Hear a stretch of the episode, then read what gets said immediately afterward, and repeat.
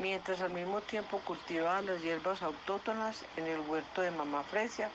y aprendía las antiguas recetas para curar males conocidos y otros por conocer,